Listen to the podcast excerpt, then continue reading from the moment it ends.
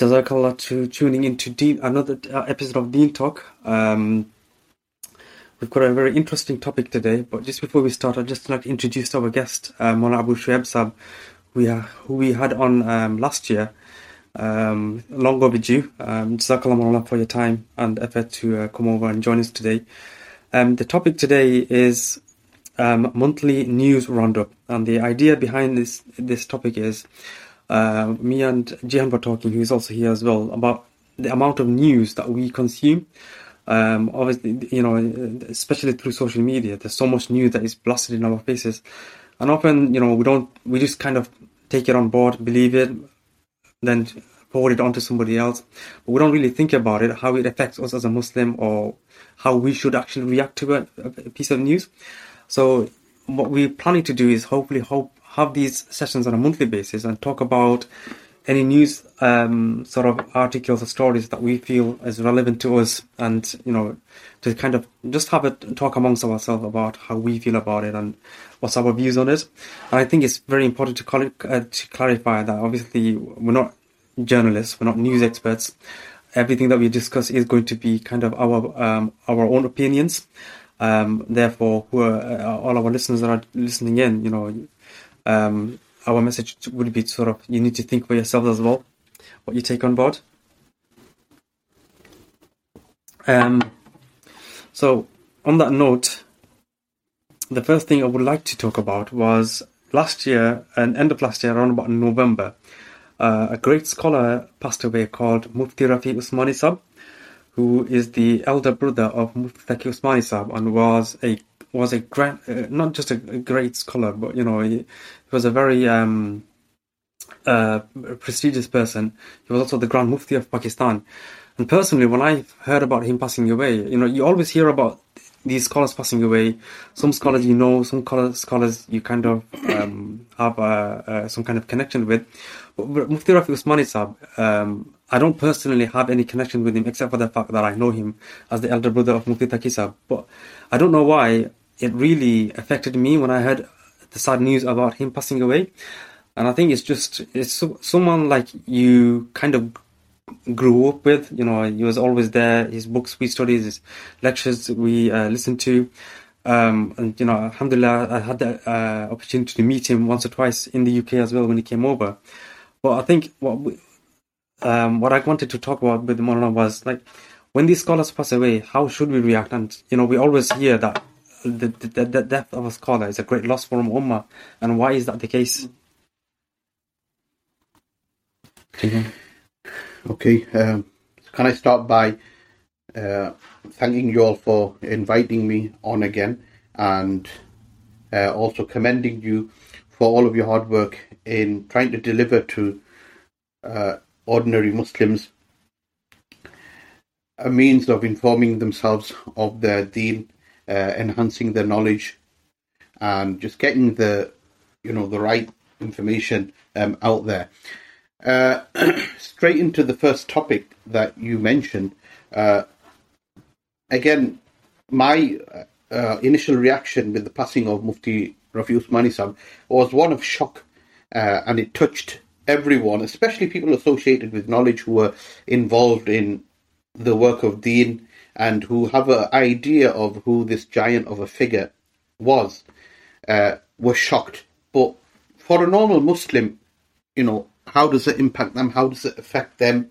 Um, you know, what we must understand that the ulama, the scholars, and what I mean by scholars are those phenomenal giants who really shape the uh, scholarly and academic and spiritual uh, life of Muslims, these people are immensely significant in their influence on um, a normal Muslim, even if we don't really see that influence. And uh, people of the stature of Mufti Rafi when the Ummah, when Muslims in general uh, lose them, traditionally the the general population was very attached to scholars. That's yeah. been a case. Yeah. Just anecdotal story you might have heard it. We've all heard it before. It was about um, when once the Zubaydah, the wife of Harun Rashid, uh, rahimahullah ta'ala, when she heard a commotion outside her palace. And some exaggerated a little how true it is, but the incident itself is um, mentioned in the history books. Uh, there was a commotion, and she looked out of a balcony and she said, What's happening? Why have all the people abandoned the streets and they've all congregated at one place? And then one of the maids said to her that Abdullah ibn al Mubarak has arrived in the city. And Abdullah ibn al Mubarak, obviously one of the famous ulama scholars uh, of law and of hadith. Uh, he was uh, in the time of Imam Abu Hanifa. He, was, he actually studied by him as well, and he was a phenomenal giant of a scholar. One of those few individuals yeah. that the uh, ummah uh, acknowledge, irrespective of their differences. So he arrived and made the half of the city of Baghdad empty to go and uh, receive him. And Zubaydah, she comment, commented that she said that this is true kingship. This is what a true king is. No one comes to my husband, meaning Harun al-Rashid, the great Khalifa, except if they're brought in chains. so the general population of Muslims had huge respect and they were deeply attached to their ulama and you know this sayings as well Allahu alam how authentic obviously none of this is prepared uh, that two groups if they're correct then my ummah will be correct and if they're corrupt then my ummah will be corrupt. The scholars and the rulers yeah. so the scholars are hugely significant and so eh, when a, when a great individual passes away, it affects each and every single one of us. And uh, what's happened recently is that, uh, or increasingly, many normal Muslims are becoming more and more detached from scholars. They have a connection with online personalities at most, if they are of a religious frame of mind. And generally, there's no association or attachment to scholars at yeah. all. The most they might interact is with their local imam or something like that, and that even that attachment and association is very minimal. So there's a huge disconnect with knowledge and with people of knowledge, and that's very very uh, worrying for the ummah in general. Um, when I was studying abroad in in Damascus, uh, I can remember I found it a huge shock. Uh, some of my experiences going to the gatherings of ulama literally, you know, one of the first gatherings I went to, and it wasn't even one of the most renowned scholars in Damascus. Uh, there's a very famous place called Ma'hadu Abi Nur where a lot of the uh, foreigners, foreign students used to go, and that was our initial first. There were much more prestigious places as well, but we attended a few lectures initially there. And the scholar, the sheikh, literally had to be escorted in wow. because of the throngs of people just waiting to meet him, and he had to be escorted out uh, because people were literally surrounding him, kissing his hands and feet. And, uh, you know, the example I gave is when a prominent scholar in Damascus would arrive anywhere, it was literally like uh, the ocean opening up for Musa alayhi salam, where people would step aside and make way, and it was a huge reaction.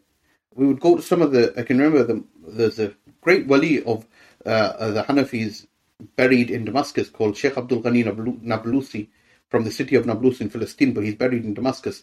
And he, he's a phenomenal figure in, in Hanafi scholarship of, of, that time as well. He's got many works to his credit and name as well. So he's buried, and his masjid um, was a very popular place for one particular scholar to deliver lectures, and we thought we'd attend his tafsir uh, on one occasion. And we got there 15, 20 minutes before Isha, but it was packed.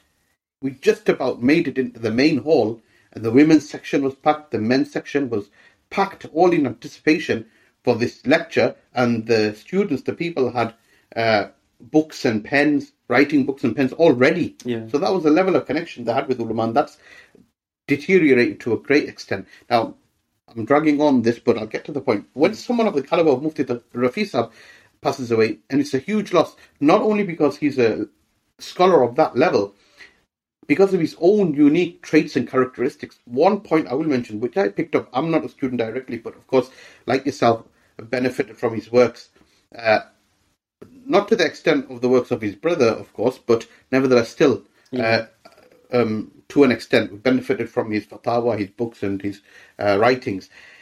Um, one thing about him you might have picked up on in his lectures was his uh, open mindedness and his uh, broad outlook.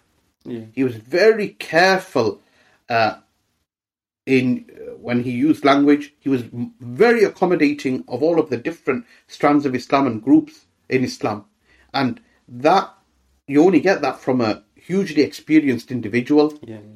Darul Karachi is a phenomenal institution. It's the first madrasa in Pakistan, and it's you can't call it a madrasa; it's like a university. And Yeah, yeah, yeah, you've been the mashallah. I haven't had the good fortune. So Mufti Rafi, Mufti Taqi after his brother passed away, mentioned that the development of the institute after his father passed away is all down to the hard work of Mufti Rafi Usmani Sahib. So I'll end my comments, and I'm sure you want to come in on this. no. But on that one point, in my experience, uh, scholars of that of his age group, um, and many people after him till this generation who you'd expect to be more open and broad-minded, uh, Mufti Rafi Usmani Sahib was head and shoulders above them. Yeah. His guidance, his counsel is of utmost necessity and importance when he was alive, and you don't have people of that caliber and stature replacing him.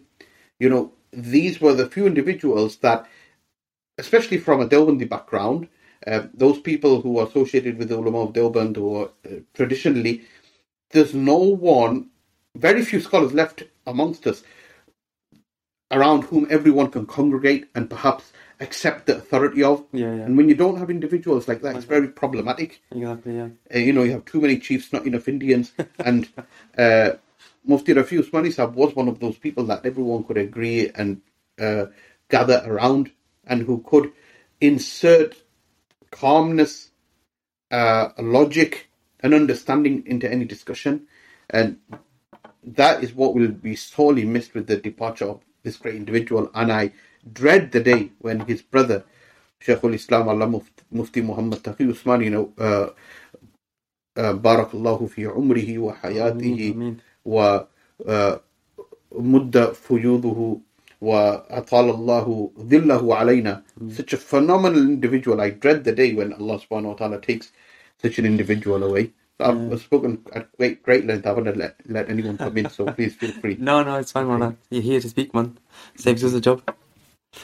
No, but um, I think th- that is the points that you just mentioned. It's very important to keep in mind as well. Obviously, um, with these scholars passing away, it's also one of the signs of Qiyamah, you know, Yes. the knowledge being uplifted. And I guess for us, it's also a reminder that, you know, it's, we, the, the day of judgment is coming even more closer Yeah, and closer. yeah, yeah. And how prepared are we? Because these giants leaving, they're leaving, you know, a massive gap but uh, we're nowhere near their foot. You know, Yeah. the, the level of um, piety and um, amal they used to do. It just makes you wonder, like, where am I going?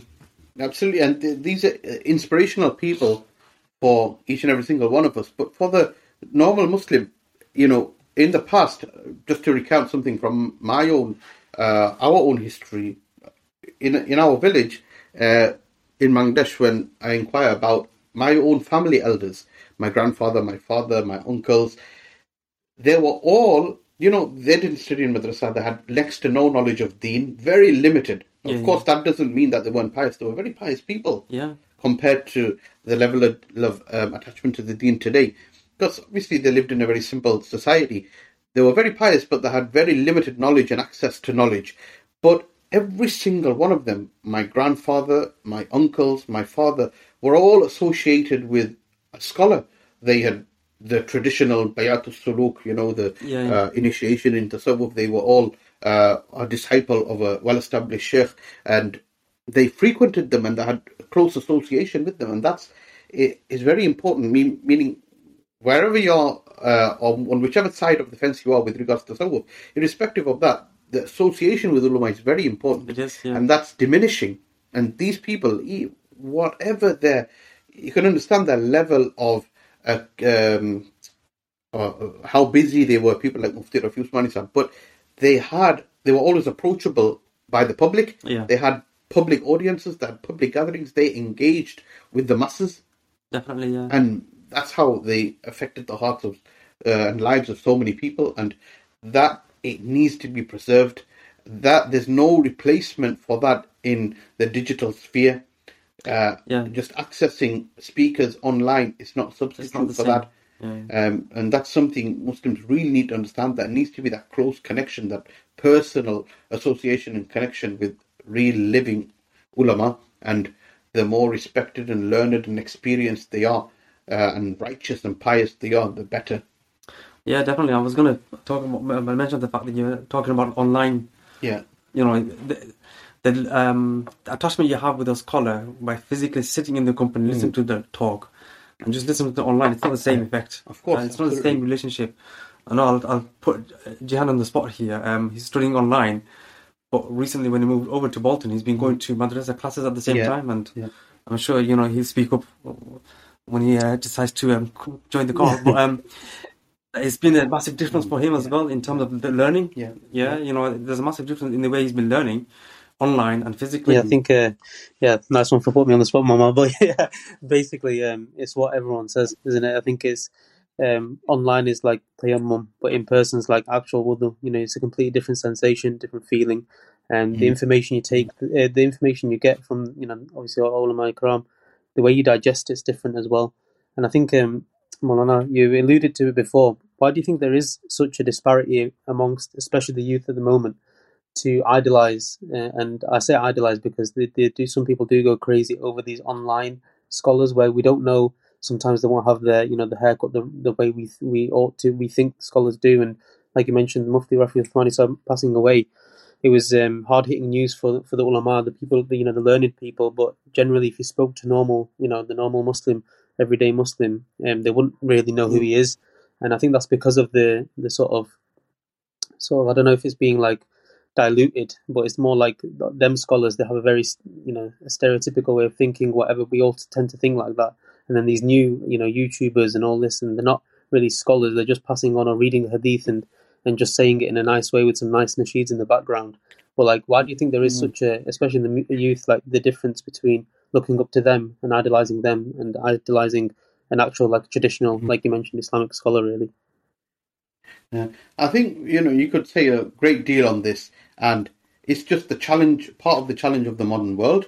Uh, the internet is ubiquitous; it's available at the click of a button. People can access this material online. The way it's been designed in uh, second or bite-sized clips, people's attention span, the hard work, the leisurely life we lead, the overwhelming focus on other pursuits, but not traditional, uh, hard, you know, uh, effort intensive uh, pursuit of knowledge and spiritual improvement.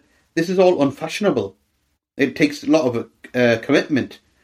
Uh, but you know, you've got your phone, you've got your devices. It's all of it's designed in such a way to be appealing, and everyone's you know unfortunately falling for it. The and we're led to believe that it is a substitute. It's not all bad. It's not all doom and gloom. I'm not saying it's devoid of benefit. Of course, there's lots of benefit in it as well. And mala yudra kullu la yutra kullu. The what can't, what you can't achieve fully, you shouldn't abandon fully. So if someone doesn't have a connection with real ulama, but they're accessing good, healthy uh, in, uh, material online, um, that's better than nothing. That's good. But um, the reason why it's so appealing is because it's deliberately made to be appealing. And yeah, and the thing is, you know, uh, one thing I, I, I read in Alam ibn al-Jawzi, if you allow me to quote him, in uh, I do recall Alam ibn al-Jawzi mentioning, I think in his book Sayd al-Khatir, or Talbis Iblis in one of those, that, you know, the shaitan, what he does, he, uh, what you don't have, yeah, what you don't have, he, he embellishes the good points, he embellishes that thing, and he hides all the faults in it. He hides all the faults in it. So if a person, for example, uh, men, women are attracted to the opposite sex as they should be, um, when uh, then what happens? A man is happily married. The shaitan will highlight all of the faults of his wife, and another woman who a man feels attracted to, and that woman is haram for him. The shaitan will embellish uh, all of her points and keep hidden all of her faults. Mm, that's a good point. Okay, and so online, many a time, the point I'm trying to make is that online we don't have to deal with all of the baggage and all of the wrong things. or, or all of the faults that uh, a real person has, um, and you only it's fashioned and crafted, and cinematography. The Appeal. it is all made appealing and glistening, glittering, glamoring, and whereas we, when you deal with a real individual, it's much more difficult. Yeah. A, a, a real a scholar, you, they'll make you work hard. They may rectify you or be strict with you on certain points. They may give you answers that uh, you don't want to hear. Mm. You know, you don't have to deal with all of this online. So, in that's easier. perhaps why it's very appealing. But you know, th- these are just some thoughts. Yeah. Again, there is much good in it as well. Uh, it's not all bad. On that note, I know we didn't have it on our um, list to discuss today, but just reminded me about Elon Musk when he took over Twitter. Yeah, Um, when he came in, he went in and fired so many stuff, yeah, and know, obviously there was that big hoo ha, or why is he firing Yeah. these people? But for me, when I was really looking at that story, I was thinking, uh, he's thinking from a business point of view. I don't need Yeah. that many people, yeah, therefore I'm firing you. yeah, But what, what I was thinking is that why did Twitter have thousands of thousands of people employed in the first place? Mm. What were they doing? Yeah. Because Twitter is just an app where you put in your message, share it, and that's yeah, it. yeah, But then, if you think about it, the reason why they had so many Mm. people employed, and not just Twitter, but all these social media companies, they've got thousands of thousands of employees simply to work out how to keep us attracted to that app. yeah, That's the whole yeah. work Absolutely, yeah, priority. yeah, Like, how can I get more people attracted to this yeah, platform, yeah. and how can I keep them engaged so that you know they, Mm. they just keep on browsing here? yeah. The pros and cons of the digital sphere or these modern platforms, we can talk so much about it. You know, uh, I mean, we're not going to be able to cover any more subjects if we do stop. but there's so much, and, and you just indicated one, which is the efforts that go on behind the scenes Yeah. in influencing our decisions and we uh, and our choices. We think it's a level playing field.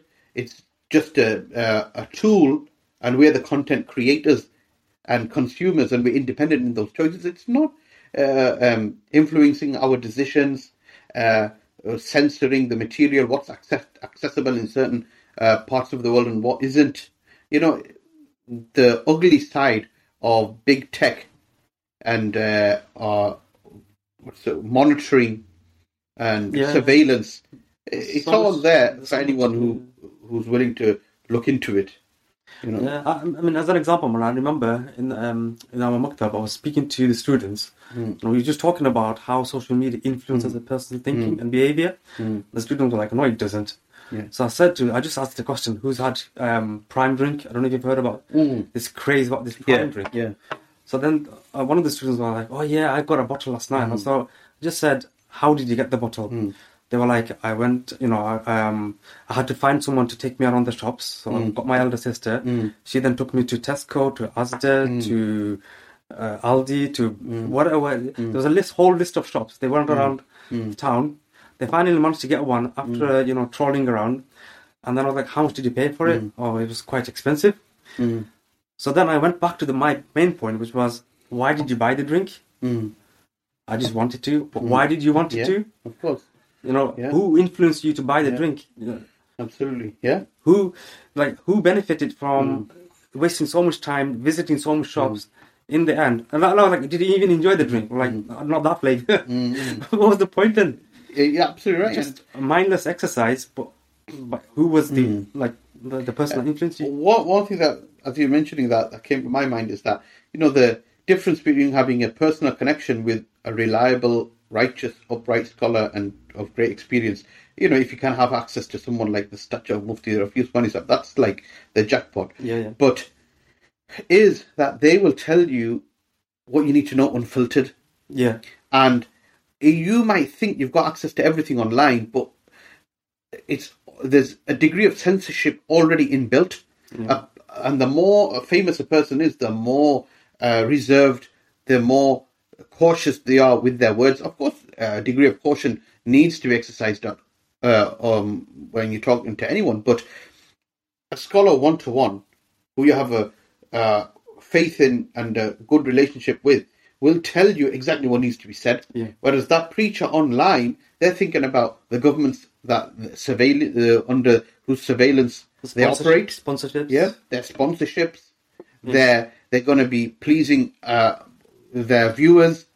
Yeah. Understand? There's a little bit of.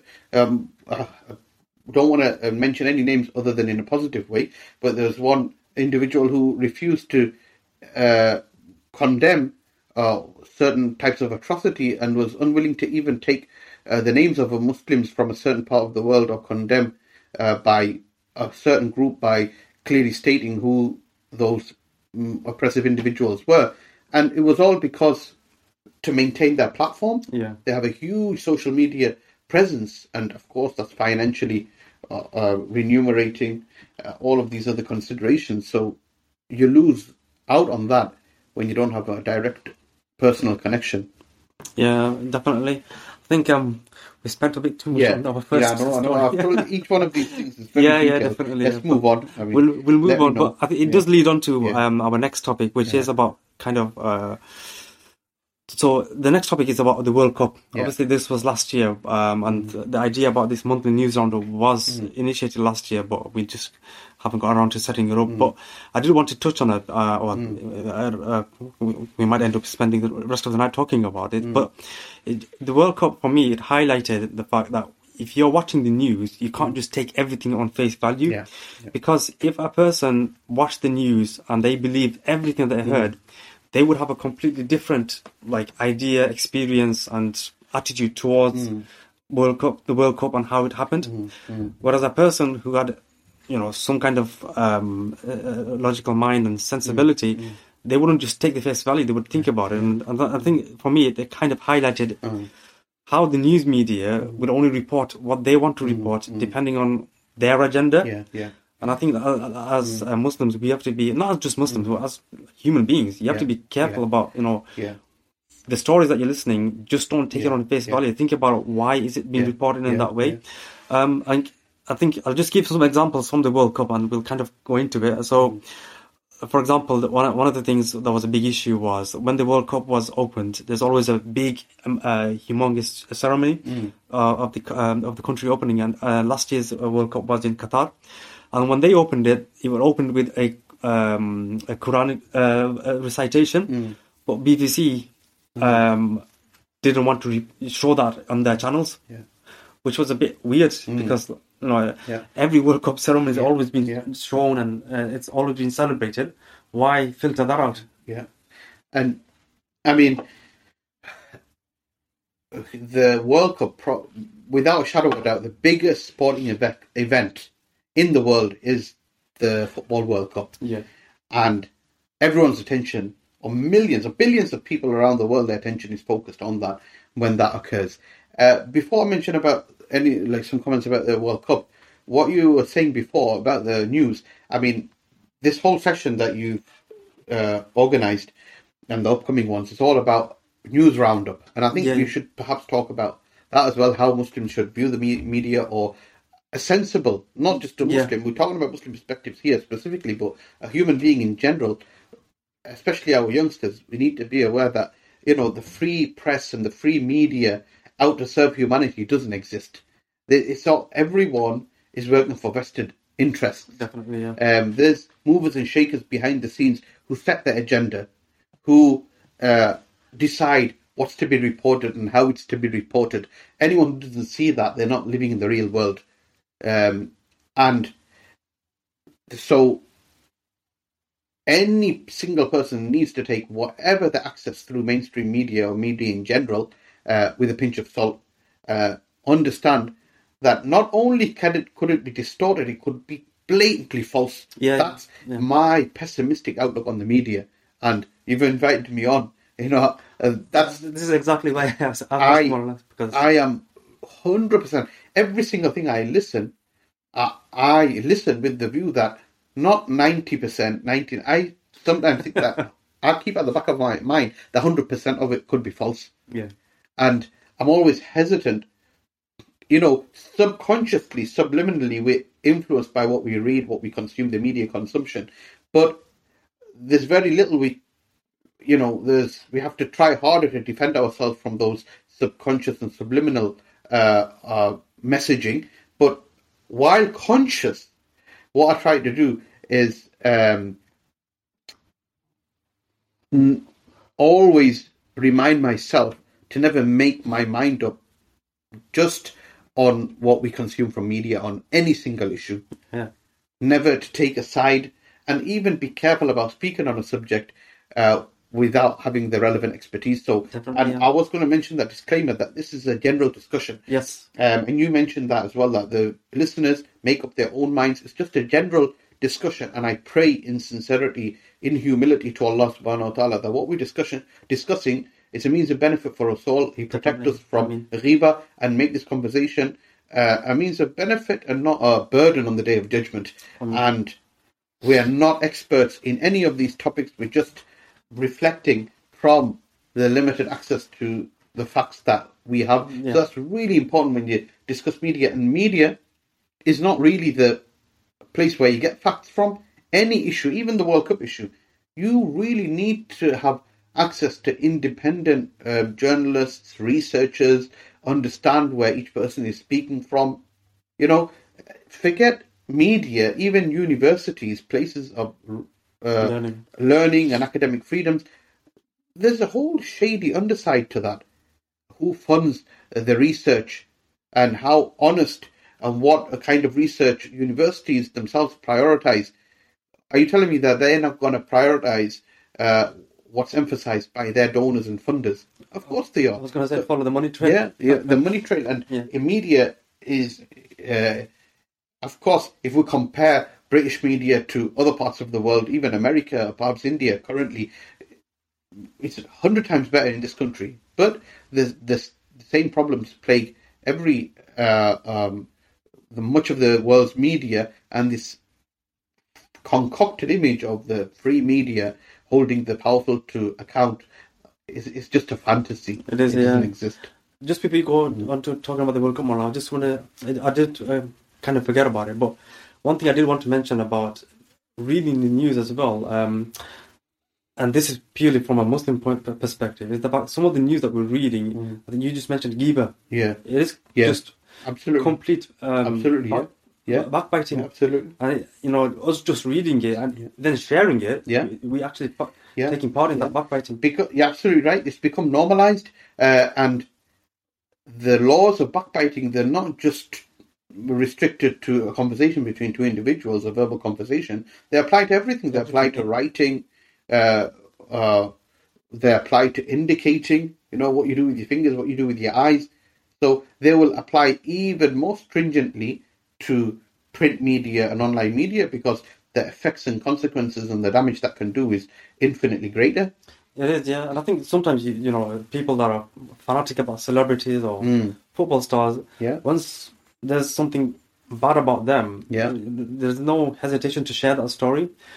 But Absolutely. sometimes I come across a story and I'm like, oh, that'll be interesting to share to the group. But then I think, actually, hold on a minute, it shouldn't be because Mm. Yeah. it's it's not appropriate Yeah. from a, as a Muslim Yeah. for me to share that Yeah. story. Absolutely. Um, Absolutely. I mean, we we need to be mindful of that. Absolutely.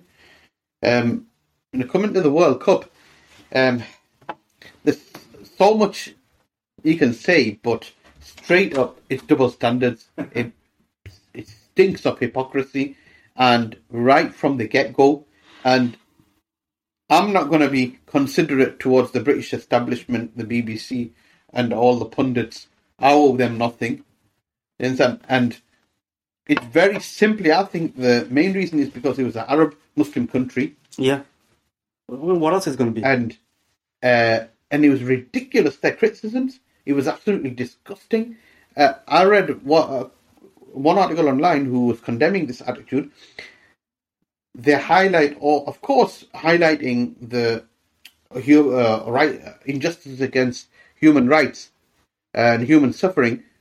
That should we should speak out against that all the time. But it's just the double standards. Where was your? I can remember the the World Cup 1990 was the earliest one, uh, and then 1994 it was in USA. yeah. It was in USA just straight after the first Gulf War. There was none of this uh, um, outrage, and then Yeah. even more in recent. That was quite a while back. Even recently, the London uh, Olympics. That was happening when this government was actually involved in bombing a sovereign state.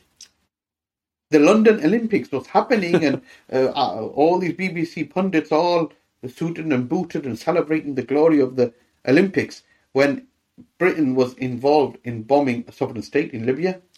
So where was outrage then? Yeah. So it's selective outrage, you understand? And, and it's it's never outrageous when certain people do it, but when Muslims or Arabs do it, it doesn't justify it. The, these Gulf Arab countries, if people should be outraged, it should be us from a Southeast Asian uh, uh, background. Background, we have direct family who are suffering as labourers in these con- countries and how they get treated. We ourselves, until they see the British passport, they would say stuff like, up until recently, miskeen, and they treat you like second class citizens. Yeah, yeah. In Saudi Arabia, when you go for Umrah, I've in my with myself, I've seen like people they'll prioritize Arabs in the queue and you're waiting, and they don't really give you fair service. I don't know how it's now, but a couple of times I went until you speak out, Unless, So, yeah, yeah. As soon as they find out you're Bengali, then that's it. they, they, treat you like that. So we're well aware of that, and it's not that we're just uh, we're not disgusted by it. Of course we are, but why this selective outrage? Why is it only a problem when it's in an Arab country? I mean, like when you take their millions and billions of pounds of investment in Premier League football, Then yeah, it's all hunky dory. Then you know, there's nothing wrong with that. yeah. You know, I mean, there was outrage over Saudi Arabia's uh, takeover of uh, Newcastle, but uh, half, half of the Premier League is o- uh, Owned. owned by UAE, United Arab Emirates, and and they're the worst culprits. Yeah. They're the worst culprits uh, in uh, abuse towards other nations. They're they're in the Middle East, right at the top with Saudi, or perhaps even higher, in many respects. Where's the outcry over that? You know, and you're just focusing on Qatar. I'm no friend of Qatar. I don't, they haven't paid me or anything like that. yeah. But it's just I wish uh, they did, but I know. The um, but it's just it was ridiculous because the only reason I can see is because it was an Arab Muslim country. yeah, and it's like some of the things they were criticizing. I was like scratching my head, like, what are you guys on about? Like, for example, you know, the Moroccan players when they were kissing Yeah, their mother's yeah, forehead yeah. on, on the pitch after the match. You know, th- th- That was straight up racism, and I don't think Exactly. the British media even done that. It was um, uh, some other European, European, yeah, Uh, media. That was straight up disgusting racism. It's that is no excuse, not even uh, disguised or anything like that. It was just just straight blatant, up yeah. blatant racism. Uh, oh, well, well, I'm not surprised. Colonialism. Well, come on, what are we sleeping in the pa- uh, sleepwalking with zombies? Don't we read know our own history? Especially the listeners who are from Southeast Asian origin. You know, read upon our own history. Yeah. Uh, history of colonization. Colonization was driven by racism. If there was anything that permeated every aspect of colonization, it was racism. So, but it's suddenly vanished now. Of course, it still exists. Um, and you know, other aspects of the uh, criticism of the Qatar World Cup, like the alcohol and stuff. Yeah, My thing is that okay, oh well, the Muslims might say, oh well, they they didn't ban it everywhere; they just banned it in the stadiums. My so what is good? At least they had the gall and the courage to be straight up and ban it. It's a Muslim country. You'd expect everyone else coming from all other parts of the world to your country to respect the laws of your country. Yeah. That's their their law. I think they should have banned it outright. No, don't allow anyone to have it. Simple as that. If it's banned in the country, why should there be any exceptions for the World Cup? I mean, Well, yeah, exactly. I, And- I I completely agree with that. But then the the the, the, um, the news articles, you know, genuine ones were reporting that because alcohol was banned in the stadium, Yeah. people's experience of the World Cup was a lot better, yeah, it was much more family friendly. Family everything. friendly. and that um, FIFA and but that's only people who are sincere, not driven Yeah. by a, a personal bias. May might take note of that. You know, if they have, I- I don't believe that they had genuine uh, reasons for criticizing the stance of Qatar on the provision of alcohol and all that. If a person had genuine reasons, then the feedback they would take it into account. Yeah, But the people at the helm, I don't think they're taking it into account because that's not the narrative they want to portray. So, definitely. Yeah, but it was definitely my opener. So Sorry, I yeah, was just going to jump in there just to um, take a step back, like you said with the Morocco one. Um, you know, the comparison of the uh, players kissing their mother and you know to animals, etc. Um, Mm. like you mentioned, Molana, that was very like outright. You know, that was that wasn't uh, it wasn't disguised in any way, shape, or form. But other things, Mm. they were slightly um, like you said, subliminal in, to, in in some senses. For example, the CNN news lady, um, like you said, you don't owe the BBC anything. We don't owe CNN anything either. So uh, the CNN news lady, she was made to go through a woman's um, like a baggage checking thing. So you know when they pat you down, etc. And she looked at the Yeah. camera and she she goes, "That's really strange, isn't it?" Uh, I didn't make um, they Mm. made me go through a special thing. Um, it didn't make me feel Mm. And so many people are reading Yeah. into that as if you know, as if it's a weird thing because we've built these unconscious bias again due to the media's Yeah. um, infiltration of our minds. Really, um, to say that oh, it's weird to have a lady pat you down, but it's not weird to have a man pat you down.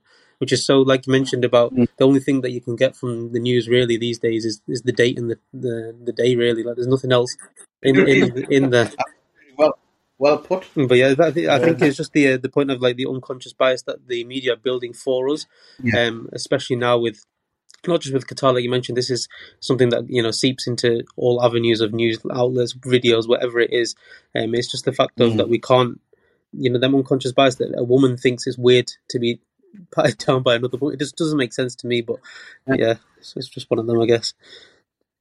Yeah, and you you know, it's like as immigrants or, or, or, from an immigrant background ourselves, we've grown up with um, you don't like it, go back to where you came from. When you're in this country, you respect the laws, and I, I fully agree with that. You know, if you're in this country, you live within the law. Yeah. I will never be an advocate of breaking the law. Do you understand? Your freedom to exercise your freedoms within the parameters of the law. But that goes all out the window when uh, uh, it's another country and their law. You understand? It's, it's it's it's their country, their laws. You should respect it. If they've got separate lines for uh, uh, men and women due to their local culture and to reflect their religious and cultural norms, you respect that while you're there. What's happened? You know, you, you can't even offer uh, someone that courtesy. You know, if that isn't, isn't hypocrisy, then what is it? Yeah, end of the day, it a World Cup. It was about sports, but you know, it was made into some kind Yeah. of Yeah, I know. It's like a political issue. And you know, the saddest thing when you see these interviews of the average Joe on the streets, the average football fan uh, who went from these countries and other countries, they're so like um, sensible about it. It's all of these powerful people and the people in the media that have got the knickers in a twist, you know. And the average Joe on the streets just can't enjoy the football. He'll tell you, well, no, I'm happy. If, if that's their law, I respect that. I'm just here for the footy um, yeah, they, exactly. they, they respond like that. so it's not the average person. They're fine about it. It's like it's, it's like everything is a means of uh, uh, of you know hoisting on you some kind of agenda. I think this was the only World And- Cup where an England fan didn't get arrested, if I'm right, or the lowest number of Yeah. arrests or something. So they never really doubt about them Mhm. things. It's always the the opposite, I guess. Uh, and the, the who outcry Gary Lineker nearly went into meltdown mode with um, uh, Messi wearing the abaya. Oh, the, oh, yeah, the bisht. Yeah, is it what is that what it's called? The bish, bisht, yeah. yeah, yeah. And the thing is, uh, is somehow people think as well that that's some kind of religious clothing. um, it's, it's their cultural clothing, and it was like a mark of honor to him. You know, the whole world knows it's in Qatar. They don't need to remind everyone and the award ceremony that is in Qatar. It's just like a, a mark of uh, honor to him. And even if they did, so what? He didn't have a problem. If he was to say, "Oh, that was forced on me. I feel abused," you know, Exactly, yeah. No, I, how can they invade my personal space like that and and tarnish my crowning victory? If he was to sa make a statement like that, that's understandable. But why is um, uh, Gary Lineker having a meltdown over it? It's just pointless. But on that note, um, I did notice afterwards. I don't know if it was the the sales of bisht went up, and I don't know if it was genuine or not. But Okay. there was, there was someone was sharing an article. It was on sale on Sports Direct as well. okay. Yeah, I think uh, it's one of them where you know is again it's blatant racism this time because Pele, Mm. for example, wore a sombrero when they won it in Mexico, etc., etc. Yeah. But um, just to um, move on before we the the night sort of draws to a close, the most Googled man um, in front of Ronaldo and Messi for the football fans was Andrew Tate um, in 2022, and it sort of brings us on to the next topic again, something that you can't believe on face value, etc. Of, of the most Googled man, um, someone who's influencing not just children these days, it's, it's adults as well, and Mm. then you get the um, counter arguments of the um, the women folk, etc., of what he's done and what he's not. Um, I was just going to ask you, Molana, Mm. first, just to introduce the topic in, is how, um, just to confirm, if a revert's stance in Islam, how does it change once they revert back to Islam, and um, how should we see them and perceive them as a normal person that's just reverted to Islam, I guess? I mean, this is a huge topic. You know, it's on the uh, lips of the teenagers all the way to the older generation. Uh, It's everywhere. Debates, discussions, mainstream media, politicians even talking about it. It's a huge topic, and um, you have to tread with caution. I mean, you know, it's not like a prepared lecture or anything. We're given on the topic, so again, uh, please make your own minds up. If we say anything good and helpful, then it's from Allah, and if we say anything wrong, then it's from ourselves and Shaitan. Having said that, you know, a person becomes a Muslim they haven't done anyone else a favor. They've done a favor to themselves. Mm-hmm.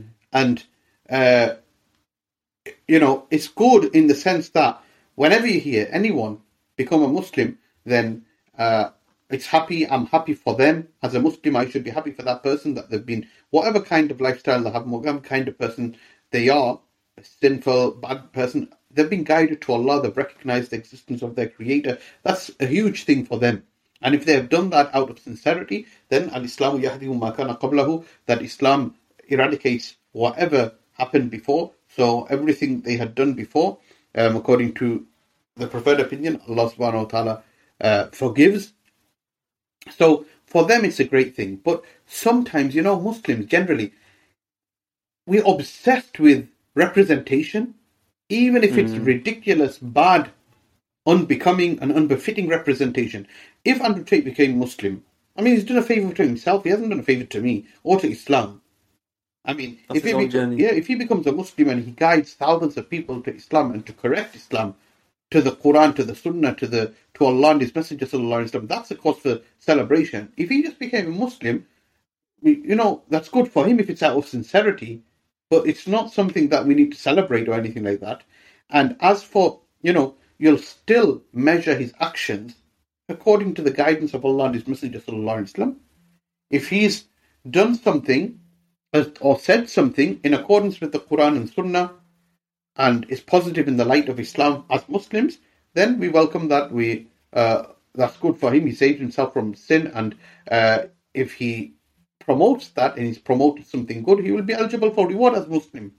But if he said something bad and he had very views that are considered unhealthy and disrespectful to certain groups and especially to women, if those uh, attitudes still persist after he's a Muslim, that doesn't make those actions, those attitudes any better. They're still condemned, they're still Yeah. wrong. Hundred percent. And Muslims are, I can remember, you know, in the uh, um, turn of the 20th century with the introduction in political dialogue of all of these isms, communism, capitalism, and uh, democracy, and all of these kind of things. Muslims, educated Muslims, were falling over themselves trying to put Islam in a box, trying to define uh, whether uh, Islam uh, uh, does it agree with communism, can it be classed as communist supported, supporting or or not, or some other kind of format. And I remember, I think it was Mufti in one of his books, he mentioned that, look, Islam is 1,450 years old. It's above and beyond any of these modern isms. As Muslims, we always refer back to the Quran and Sunnah and the teachings of Islam. Islam will decide, is, is the decider, is the judge. It will decide if something is healthy, is if something is good, or is, is something just worthy of the rubbish bin. Yeah. So Andrew Tate and his ideas, same thing. We don't need Andrew Tate. I'm not saying he's a good or bad person. I will mention a few things as well. Um, uh, whether it's Andrew Tate, whether it's Jordan Peterson, whether it's any type of influencer, we judge everything. We have clear guidelines. We are so ignorant about our own religion that we need Someone else. someone like Andrew Tate to define for us what it means to be a man. These all these uh, questions about what it means to be a man, gender, the role of men and women. Islam has guidance. How can we uh, look to these people when we haven't looked to the best of humanity, Rasulullah Sallallahu Alaihi Wasallam, to inform us? Sallallahu Alaihi Wasallam. W- w- When we praise, uh, uh, equip ourselves with the knowledge of the Quran and Sunnah, and it's all available, then we we wouldn't need any of these. Yeah, we yeah, would yeah. be able to determine ourselves what they're saying. Is it right or wrong? We wouldn't even need to go there. And even if we did, we'd be able to sift through what's right and wrong. Now, in relation to Andrew Tate, he resonates with so many people because I personally feel he's willing to address a lot of things that in the modern climate in this these parts of the world you're not allowed to speak about anymore. It's shoved, uh, uh, swept under the carpet. There's from government through schools, especially schools. There's a certain ethics, morals, ethos instilled in the people. It's not merely a place of education. They say that the Pope and the uh, religious people, mullahs, they're the ones who are just uh, eh, brainwashing people. It's not. Everyone is at it. Everyone, liberals, liberals, conservatives, governments, they're all fighting. It's a battle of minds and the battle for the soul. Everyone is doing it. So there's an official narrative now with the uh, I don't know, want to be dismissive and use these phrases, but like the liberal agenda about gender, about equality, feminism. There's a huge portion of society fed up with this stuff and the way it's been forced upon everyone. And Andrew Tate, I think he's uh, tackling a lot of these issues head on. That's why he resonates with so many people. Yeah. But as Muslims, we should be thinking it's either uh, you're against him or with him. No, it's not as simple as that. We judge everything by the Quran and Sunnah. If what he says is right, that's good for him. If he promotes that, it's good for him. But if it's wrong, we reject it, irrespective of who says what. And Andrew Tate or Jordan Peterson or any person for that matter shouldn't be deciding for a Muslim these questions that uh, our, gu- our guidance regarding should be from Allah and His Messenger. So that's uh, what I would say. Him becoming a Muslim, like I said, it's good for him. So what? So what? I, I mean, um, every Muslim, like what? Just because he, he's a Muslim now, he's more qualified to teach me about right and wrong. No, No, no, no, exactly, Mona. And I think it's um, kind of links back to our first topic, which Mm. are scholars. If a person had a genuine um, connection with a scholar, Yeah. an upright, yeah, good standards, uh, uh, good moral scholar, Mm. that scholar will teach you how to be a man. yeah. You won't need to go on YouTube and find someone else to teach you how to be a man. Of course, of course. And the thing is, the fact that Andrew Tate doesn't have dangerous um, attitudes, of course, you know, it, it's not like the the champion of the common people, you know, like not idolizing, making him into a legend. He's he's made very prob- anyone who refers to women as bitches and stuff. Come on, that kind of language. I would I would dread my ch- child to have access to that kind of stuff Yeah. is disgusting. Um, and just because he tackles other things as well, he says it, and I will be the first to say it, he tackles a lot of the things that people are fed up of uh, staying silent regarding the, the forced indoctrination of certain uh, cultural ideals that are particular to one part of the world on the rest of the world. He speaks up against all of these things, and that's positive, that's good. But he's got very dangerous attitudes, and governments and the influence he's having on young people, the, they're, they're naturally bound to uh, take notice. As for his current case about human trafficking and all that, again, it's a media. Uh, I, I don't know the ins and outs. Are the Romanian authorities, like many other parts of the world, you know, open to bribes and the, the how, what is their justice system? You know, if the British, to be all in all honesty, if the British government, I don't trust anyone. All governments are have their secret uh, agendas and secret trials or whatever. But I have greater faith in the British justice system. So if he was to be arrested in Britain on human trafficking charges, I will incline to believe that there's some substance to that. But he's arrested in Romania. I don't know. I don't know anything about the Romanian authorities, what they got on him. We hope he gets a fair trial. It doesn't matter who it is. Everyone Yeah. should have a fair trial. Exactly. And they should only be punished for the crimes they've committed. Yeah.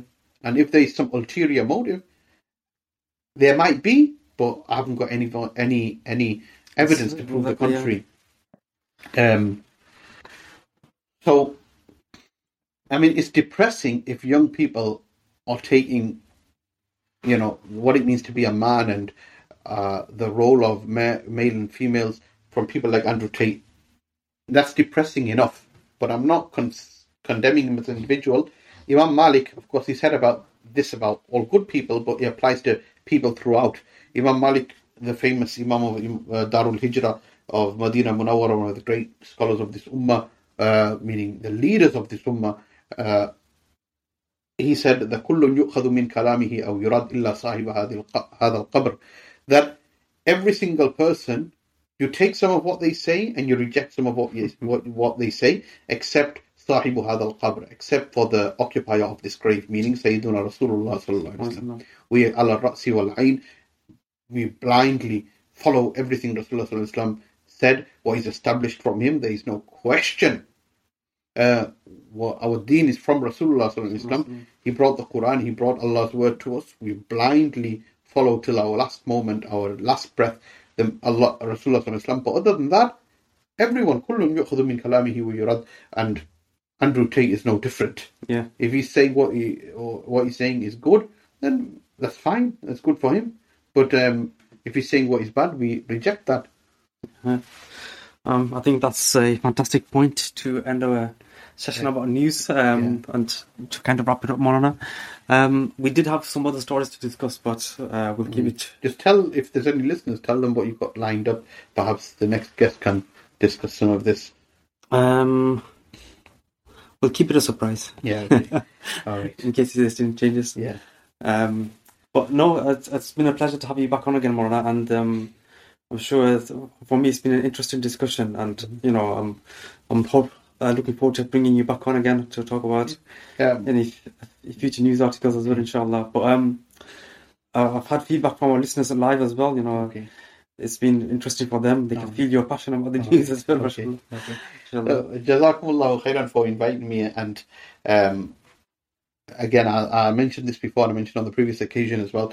Uh, Allah subhanahu wa ta'ala keep all of our intentions sincere uh, and pure for the sake of Allah and what you're doing um, keep you sincere and make make it a means of benefit. Uh-huh. That's the most important exactly, thing. Yeah. make it a means of benefit.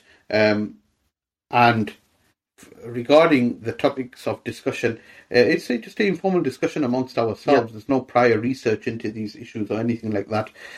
So uh, it's just we're sharing our thoughts, and we for ourselves and our and the future guests, your future guests. It's important to remember that be very careful that we don't stray into ghiba yeah. and um, yeah. buhtan, slandering, and anything that's not allowed in the Sharia. You know, um, we want to be Islamic in appearance, uh, inward, outwardly and inwardly, uh, in every sense. Definitely. Many a time it's just called like Islamic conversation, and everything that happens is all haram and everything. So Allah protect us from all that. If we have said anything that's beneficial uh, to ourselves and to anyone else, then it is from Allah. And if we have said anything wrong, we seek Allah's forgiveness, and it is from ourselves and shaitan. Um, John, any final comments? No, just Jazakallah yeah, for highlight. Yeah, many different key aspects and key angles, different ways of thinking about things as well. And I think it's exactly what you, you summed up right at the end, Molana, about um, any, you know, these men will come and go, all this news will come and go, but we've always got Quran and Sunnah to go back to, and that should be our first framework for analysing everything. So yeah, Jazakallah khair. Inshallah. Okay, um, Jazakallah to our listeners for tuning in as well. Inshallah, see you on the next episode. Assalamu alaikum.